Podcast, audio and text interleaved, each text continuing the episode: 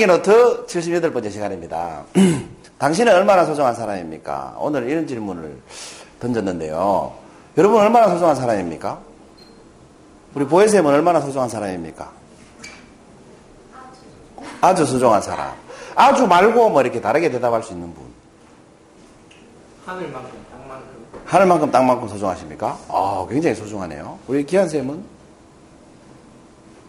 얼마나 소중한 사람입니까? 예? 엄청나게? 아, 아주 엄청나게. 하늘만큼 땅만큼. 그러시군요. 한번 생각해 보시기 바랍니다. 들으시면서. 여러분, 백도대간이라고 들어보셨어요? 이 지리산에서 백두산까지 이어져 있는 산 능선을 백도대간이라고 해요. 이 모양으로 보면 요 그래프 지나가죠. 요게 백도대간이라는 능선입니다. 이게 총 길이가 1400km 정도 돼요. 그 남한에, 북한은 못 가잖아, 백두산이니까. 북한은 못 가고, 남한에 있는 능선 길이가 716km입니다.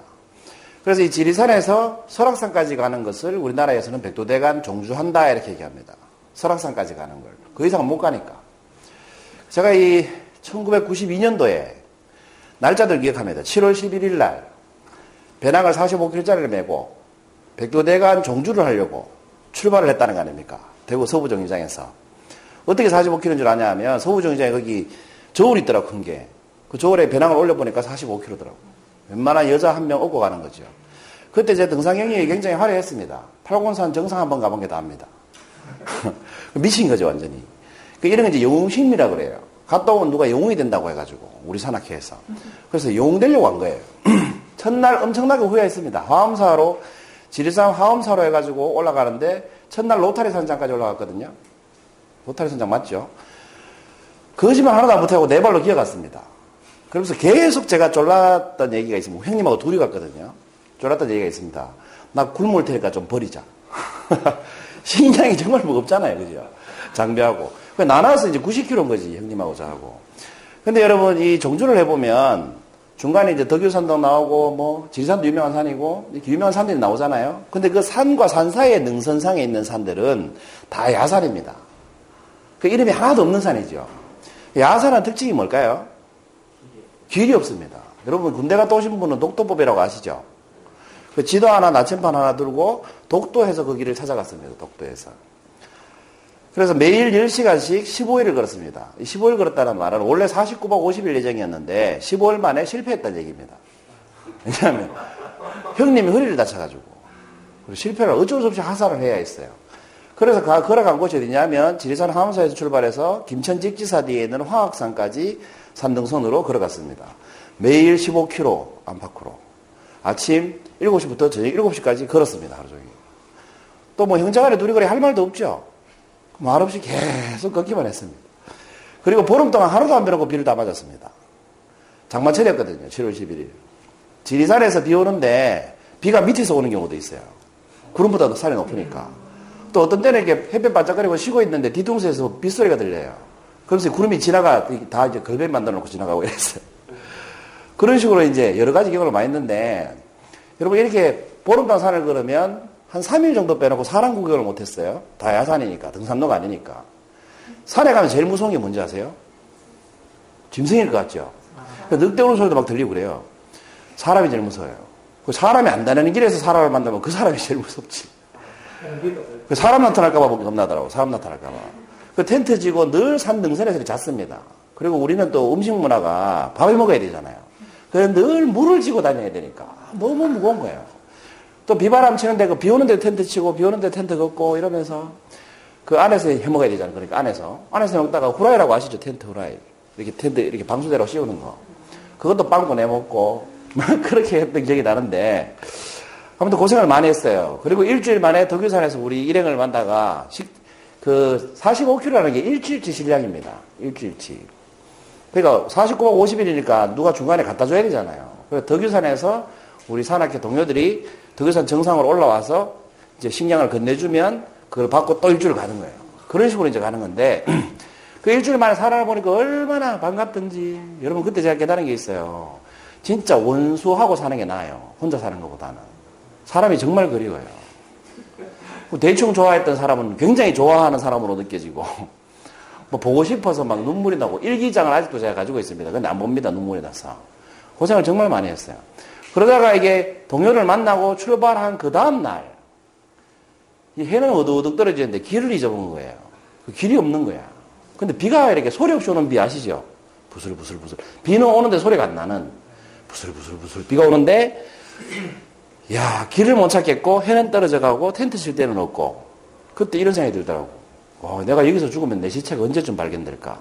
왜냐면 이게 야산이니까. 사람 다니는 길이 아니니까. 시체가 언제쯤 발견될까? 이런 생각이 들었어요. 그리고 이제 나무에, 답답하니까 이제 나무를 타고 기어 올라갔어요. 기어 올라가서 이렇게 보니까 마을이 이렇게 보이더라고. 조그마한 마을이. 몇 가구 안 되더라고요. 이 마을이 보이길래 이 마을을 향해서 직진으로 내려갔어요. 일단 살고 봐야 되니까. 내려가는 데 보니까 넝쿨 있잖아요. 가시넝쿨. 가시넝쿨은 안 끊깁니다, 여러분. 근데 이게 비 맞으면 더안 끊깁니다. 물 먹어가지고. 그래서 이제 배낭이 무거우니까 뒤로 이렇게 뒤로 돌아서서 내리막을 산을 등지고 뒤로 돌아서서 이렇게 막 무게로 막 끌고 내려가는 거예요. 그럼 안 끊기면 어떻게 돼요? 새총처럼 반동이 일어나가지고 튕겨가지고 앞으로 나와요. 안 끊기면 튕겨서 앞으로 자빠지죠. 앞으로 잡아주면 손을 짚잖아요. 손을 짚게 되면 전부 가시예요. 그래서 거짓말 하나도 안 버텨요. 손바닥에 지문이 하나도 없었어요. 이 깨, 깨를 이렇게 우리가 왜 세숫대에 이렇게 놔두고 손으로 탁 짚으면 점이 막 박히잖아요. 그런 식으로 온 손바닥에 가시가 찔려가 빼고 나면 까만 점 남잖아요. 온 손바닥이 가시였어요. 거짓말 하나도 안 버텨요. 소리에 붙질 않았어요. 이렇게. 이것밖에 안 됐어요. 부어가지고 퉁퉁 부어가지고. 그래서 그렇게 그렇게 그렇게 해가지고 겨우 그 마을로 내려갔지 않습니까? 다행히. 손에 내려가는 동안 가시에 끓여가지고 온 손목에 이렇게 긴팔 입어야 되는데 반팔 입고 가가지고 핏자국, 이, 이 가시가 이렇게 지나가면 이런 식으로 온 손목에 핏자국이 나고 그래서 마을에 겨우 도착했습니다. 그랬더니 이장님이라고 또 이렇게 자기 집에 그래도 재워준대요. 첫 만나요. 야, 그래서 한 열흘 만에 그, 열흘 가까이 만에 그 사람 사는 집에 가서 텐트에 잔자고 얼마나 좋던지. 그리고 밥을 해주시는데 그 밥이 얼마나 맛있던지요. 라면도 끓여주더라. 라면도 얼마나 맛있던지야. 정말 그렇게 맛있는 음식은 처음이었던 것 같아요.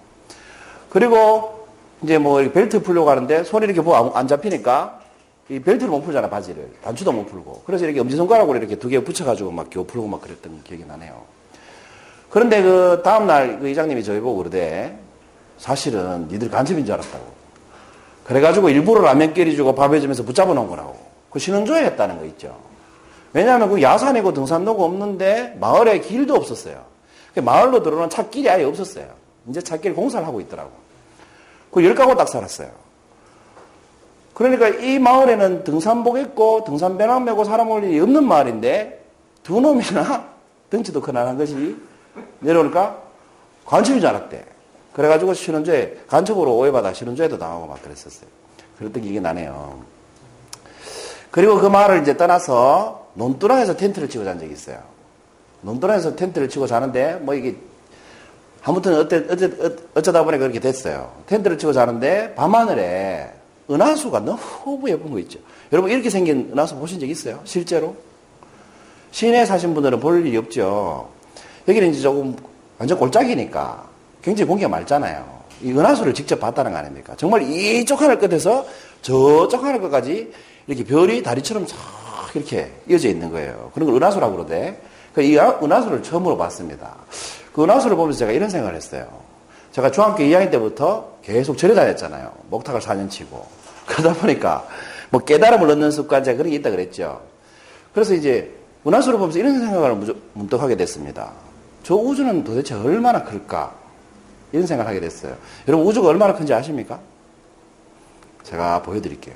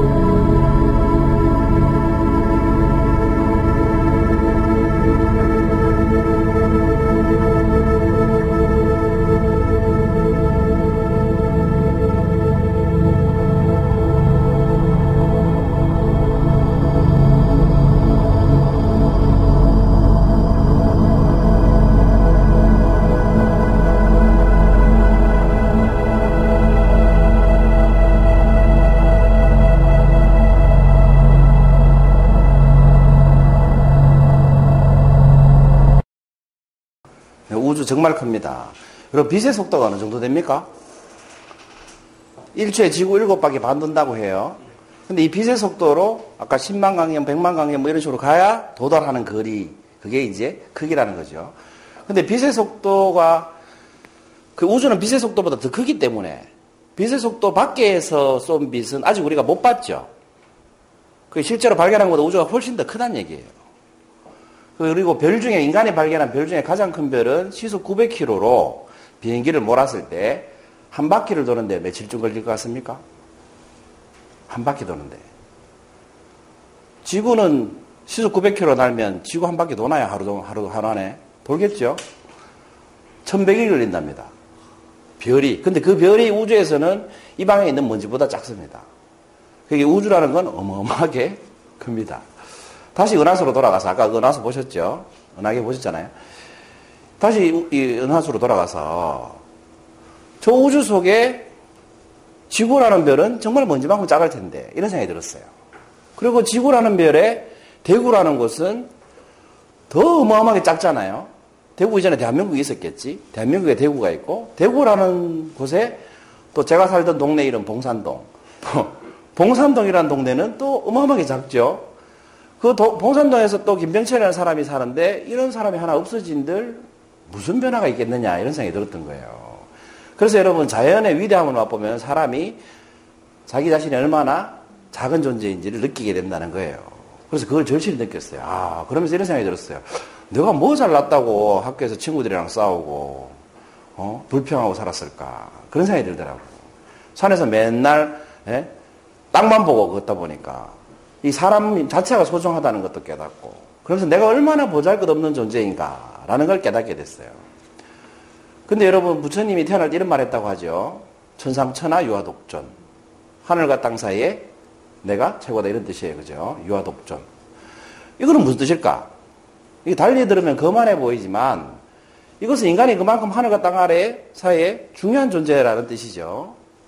반대로 여러분 생각해 보세요. 정말 인간이 보잘 것 없고 하찮고 그런 존재일까요? 이 방에 먼지보다 못한 그런 존재일까요? 우주로 봤을 때? 그렇지 않습니다. 여러분, 내가 없으면 뭐도 없다? 우주도 없습니다. 우주가 존재할 수 있는 이유는 내가 존재하기 때문이에요. 여러분, 그렇지 않아요? 이 강의실이 의미 있는 이유는 여러분이 여기 앉아있기 때문이죠. 만약 이 강의장이 있는데 강의장에 사람이 안 오는 강의장이라면 강의장은 아무 의미가 없죠. 세상 모든 만물은 내가 존재하기 때문에 의미가 있는 겁니다. 그렇지 않습니까? 그 여러분, 여러분 얼마나 소중한 사람입니까? 한없이 보잘 것 없이 느껴질 때는 겸손을 배우면 되고요. 한없이 초라해져, 초라하게 느껴질 때는 반대로 내가 얼마나 소중한 사람인가를 되씹어보면 좋을 것 같아요. 여러분 얼마나 소중한 사람인 것 같아요? 우리는 얼마나 소중한 사람이냐면 제 생각에는 이 우주를 증명할 만큼 소중합니다. 내가 없으면 이 우주도 없는 거예요. 그래서 여기 계신 분들은 모두 그만한 가치가 있다는 거지. 여러분이 있기 때문에 제가 있고 제가 있기 때문에 우주가 있는 거예요. 그렇죠? 그래서 늘 자기 자신을 소중히 다루시기 바랍니다. 제일 나쁜 건 자기 비하하는 거예요. 그래서 아무리 내가 힘들고 초라하고 없어 보여도 그럴 때마다 이런 말을 되새겨 보세요. 어, 내가 있으니까 우주도 있는 거지. 이렇게 한번 말을 내뱉어 보시면 자기가 굉장히 소중하게 느껴지지 않을까 그런 생각을 해봤습니다. 여러분 78번째 향기 노트입니다. 감사합니다.